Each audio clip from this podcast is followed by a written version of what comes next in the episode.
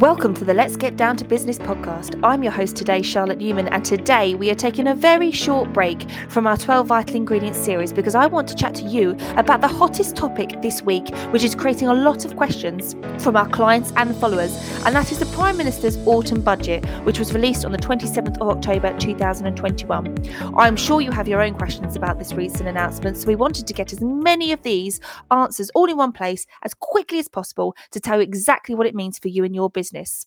I'm joined today by Josh Curtis, a partner at A4G LLP. Hi, Josh, and thank you so much for joining us so quickly. I am sure you've only had a short while to digest all of the recent announcements. So I just wondered if I could just hand the mic over to you and get you to run through all of the key highlights and give our listeners some just practical advice or thoughts on what this all actually means for them.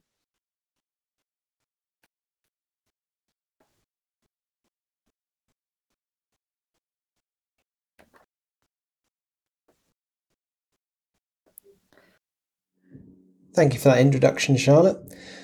Well, I've got a few notes from yesterday's budget, but ultimately the budget was actually quite sparse in tax legislation. And this is despite April 2022 seeing the biggest tax increase for many years. I heard someone on the BBC saying it was the biggest tax increase since 1993, um, with all the increases in national insurance and dividends tax rates, as well as everything else that had been previously announced. In fact, from the budget, there are two pieces of tax legislation which I saw in the budget um, which are of note, neither of which were actually mentioned in the Chancellor's speech. The first of these, which um, possibly has the biggest impact in the medium term, is that they are looking at increasing the age at which you can draw down on your private pension. So anyone who was born after March 1971 will not be able to take their private pension until the age of 57 as of the 6th of April 2028. So in 6th of April 2028, they're increasing the age at which you can draw a private pension from 55 to 57, therefore meaning that those who expected to be able to take their pension at 55, who are not yet 50 um, or have only just turned 50, um, may have to rethink their retirement plans. Um, I'm sure after the craziness of the last um, couple of years, people have been readdressing their pension plans, but this is going to be something to consider. Um, although state pension age um, remains untouched, with that currently being 66, but looking to increase up to 68 years old to take the state pension over the coming years. This does have an impact for those who are considering locking money away in a private pension and um, knowing when they'll be able to take their tax free lump sums. And as I say, that wasn't mentioned in the budget speech at all, and has only come out in the small print afterwards. One other item that was in the small print is a change to the capital gains tax system, in a change to a rule that I fear not many people were aware of. Up until yesterday, if you sold a UK residential property, then you had to declare the capital gain and pay the capital gains tax within 30 days of completing on the sale of the property. They announced yesterday that they would increase that time limit to 60 days. Um, this is a really important rule. I mean, I think this extension is a realization that actually no one was able to make it within the 30 days time limit. Um, because sometimes if, if you've held a property for a long period of time, the information you need to pull together to get the capital gains tax is quite onerous. Um, there are flaws in that system, which I'll come on to in a minute, but um, by extending it to 60 days, it does give a bit more time to get that capital gains tax calculation um, right and get the submission in on time. My concerns have been that when clients of ours have sold residential properties um, that have either been rented out or have been rented out at some point in their history causing a capital gain to arise, um, their solicitors haven't notified them that they need to make a capital gains tax declaration. They've just assumed it will go on to the year end tax return, um, which isn't the case at the moment. And that could result in fines and penalties and interest due to HMRC. So, if anyone is thinking about selling a property, I'd recommend telling us as soon as possible um, about the property that you're going to sell so that we can work out the capital gain in advance and at least find out what bits of information you may need to dig out um, before the property is sold, um, giving you in a better position um, post completion to make the declaration that's needed. as I say, I, I, do see some flaws in this system because you have to, it, say you sell a property in April of the year. Well, that's the first month of the tax year. You may not know what your overall tax position is going to be by the end of the tax year in the March following. And so, therefore, we have to make an estimate about your income tax bandings in order to calculate your um, capital gains tax calculation. So there is a mechanism for correcting it, but it's not a very good mechanism. And I've heard lots of problems with um, getting refunds from HMRC where um, your income tax banding has been lower than anticipated. Um, so I do see lots of flaws in this system. This little tinkering helps a little bit, but it doesn't solve some of the big problems with this.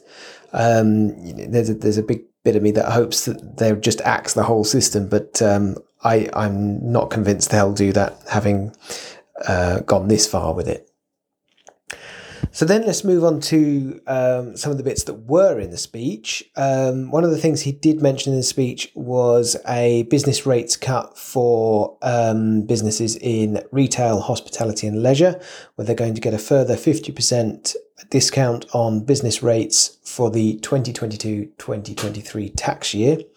Um, one thing to note just alongside this is currently um, businesses that are in hospitality and accommodation currently have the reduced VAT rate of 12.5% that started from the beginning of October, and that looks set to increase to 20% as planned in April 2022. So, those were the main aspects of the tax system that I think affect the, the most people um, from the budget. But what's um, missing is that it didn't mention about the national insurance and dividends rate um, increases due to come in in April 2022. I think the plan was to get the Prime Minister to announce that at the beginning of September so that they didn't have to mention it in the budget. In fact, I searched the, um, the budget document, it was 200 pages, and the words national insurance only appeared four times in the entire document, um, showing just how much they wanted to hide from the fact that they've put national insurance up. Now, in my head, national insurance is just tax. I don't make any separation from it. Ultimately, when you pay national insurance, it goes into the same HMRC bank account as income tax does. So I always look at it as the same thing um, with my accountancy brain on. Now, in reality, national insurance is um, was set up to fund state pension and um, then further was added to um, to fund the NHS. So when they introduced this and called it the climate change, uh, sorry, not climate change, the health and social social care levy, it seemed to me as if it was just doing exactly what national insurance was set up to do in the first place. There was a lot of talk about how they want to put the new increase in national insurance as its own tax from 2024 or 2023 24. Um, but a lot of commentators don't think this will happen. They think this will just be a permanent tax increase to the national insurance system. The main reason for that is um, to have a third type of income tax would overcomplicate the system, and they don't think there's really the staff available at HMRC or in Whitehall to actually put this legislation in place in time for their 2023 trigger date. So I think this will just be an um, an increase in national insurance um, going forward. Um, so with that, I just wanted to confirm what the uh, income tax rates will be for next year. Um, so income tax doesn't change. Um, the the bandings have been frozen since the budget in March of 2021. So that means the basic rate band, the personal allowance um, being 12,570, that doesn't change. Basic rate band of 37,700, that doesn't change. Uh, you lose your personal allowance as you earn above 100,000 um, for a pound every two pounds over that you go, and the higher rate band of 150,000 when you go into the additional rate tax, or as being a monopoly player, um, super tax band. Um, with national insurance, they uh, the budget did confirm that the bandings will inflate by um, 3.1%. So I am expecting the lower threshold to go up, but they said it will be capped so that the point at which um, you hit the higher band of national insurance will not move from 50,270, um, which makes sense because that is in line roughly with the um, income tax bandings. And that also is actually an advantage to the taxpayer because national insurance goes in the opposite direction to um, to the income tax bands, where once you earn over 50,270, um, the amount of national insurance you pay drops in percentage terms. So on the first, I'm expecting that once they've confirmed the allowances, we'll see that about £9,865 of income will be at 0% national insurance.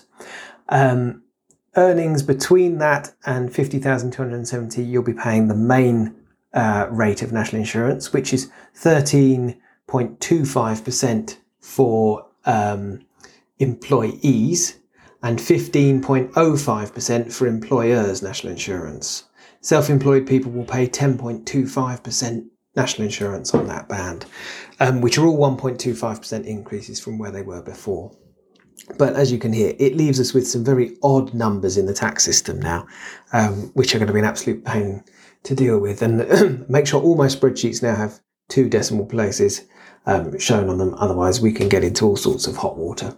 But this, this, so this um, also impacts people who earn salary and dividends from their own limited companies, as the dividends taxes have also gone up, um, and this actually results in some eye-watering numbers. So the dividends tax for the basic rate taxpayers is going to be eight point seven five percent. Um, so for most people with limited companies, that's the main rate that we'll be looking at. For any earnings over fifty thousand two hundred and seventy, you'd be looking at um, 33.75% tax on dividends. And when your earnings exceed 150,000, then we're looking at 39.35%. So some pretty high figures there. Put that into practical numbers, it means that if you're earning up to the basic rate band using dividends and a small salary, you're going to see about a £446 increase in your tax bill each year. What was confirmed in the budget was that the increase in the corporation tax rate from 2023 has been confirmed. So, therefore, from April 2023, so not next year, tax year, but the one after, corporations will pay a higher um, amount of tax on their profits. Um, there is a lower limit of £50,000 so that profits up to £50,000 will pay 19%. For profits between 50,000 and 250,000, the effective rate of tax will be 26.5%. And then at £250,000 of profits, um, you're then full switch to the full tax system, which means all profits in that company will be charged at 25%. This marginal bit, the 26.5%, is to um, taper up the overall tax on profits so that if you look at the profits as a whole, you'd see that the the effective tax rate being paid on the whole lot gradually slides up um, to 25%. But in practical terms, you'd be looking at the first 50,000 is taxed at 19%, and then until you reach 250,000 pounds of profits, all profits after that are taxed at 26.5%. This is like the tax system back from 2015 before um, it was changed by George Osborne. So we have stepped back in time here. But ultimately, this means we've got some difficult tax calculations to do because um, the increase in national insurance and dividends tax, whilst that affects both sole trade partnerships and limited companies, the increase in corporation tax obviously only affects um, limited companies. And this does leave me with some concerns about the tax efficiency of limited companies. Now, we've done a very brief calculation based on the tax rates as they will be from April 2022. And already this is suggesting that if, um, which is a completely theoretical basis, but if you could have a self employed income where you didn't earn a penny over the um, basic rate band of tax, um, you would be about £900 better off in tax terms compared to earning to the same level through a limited company. And once the corporation tax goes up from 19 to 25%, we'd be looking at that equation being more stacked in favour of self employed.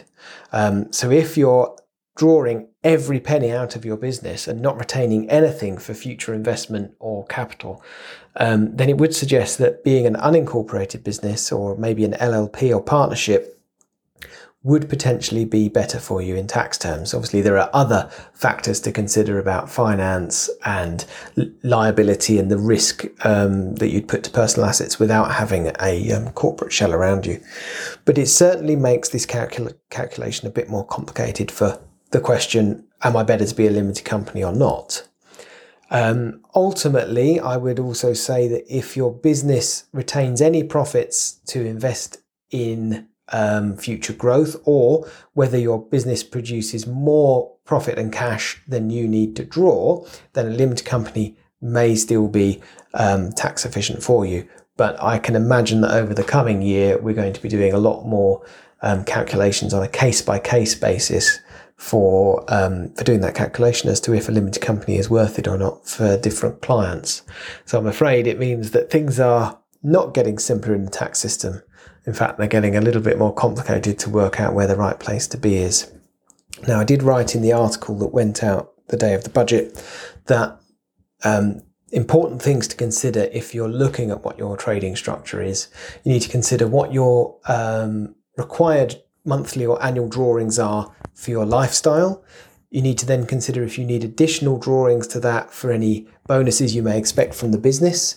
Um, you know, if there's any additional income you see as the business performs that you may then want to use for holidays and things like that.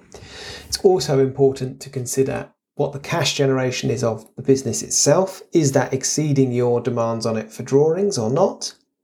And then it's important to consider okay, what's your exit strategy from this business? Is this a business that you're just going to wind down and, and shut down or liquidate? Or is this a business that you've got um, the potential to sell on to someone who would take over from you or to sell to um, a bigger business? And then the final thing is um, what is your investment strategy? What, how are you going to plan for your retirement? Or, as I sometimes put it, um, uh, plan for the date in which you choose to work rather than feeling like you have to work. Um, all of these factors are going to be really, really important for deciding on the best structure um, for your business. And without those, um, it, it, can only be a, um, a guess as to what's going to be the best way forward for you. So I think that just about sums up the main points from the budget. Um, there are a few other points that I've put in the article on the website um, for things that um, either came up or things that are important to note. Um, but I'm sure that over the coming months, we're going to see a few more bits come out to confirm the tax rates, and at which point we'll be putting on the website our re- recommended salary and drawings for limited company owner managers. Um, and we'll also do a bit more analysis on the uh, limited company versus sole trade equation um, to help give any guidance we can um, in a general context. But as I say, if if you've got questions on that, it's best to speak to someone um, in detail so we can do an assessment um, based on the facts and situation that you're in. So I hope this helps give a quick summary of the budget and of the things to be aware of as we head into a new tax year in April 2022. Thanks very much. Wow, thank you so much for joining us today, Josh. That was certainly a very interesting one. So, next week, we will be returning to the final few episodes in our 12 Vital Ingredients series. So, please continue to follow us to finish off that series and hear from some more amazing guests. If you have any questions on this or any other topic, please email them over to inquiries at a4g-llp.co.uk. And in the meantime, head to our social media at A4G Chartered Accountants. We're providing a lot more guidance on the areas discussed today and many others. Alternatively, check out our website at www.a4g-llp.co.uk, which is full of free tools, guidance, and plenty of food for thought to help you and your business. I've been your host, Charlotte, and this is Let's Get Down to Business. Over and out.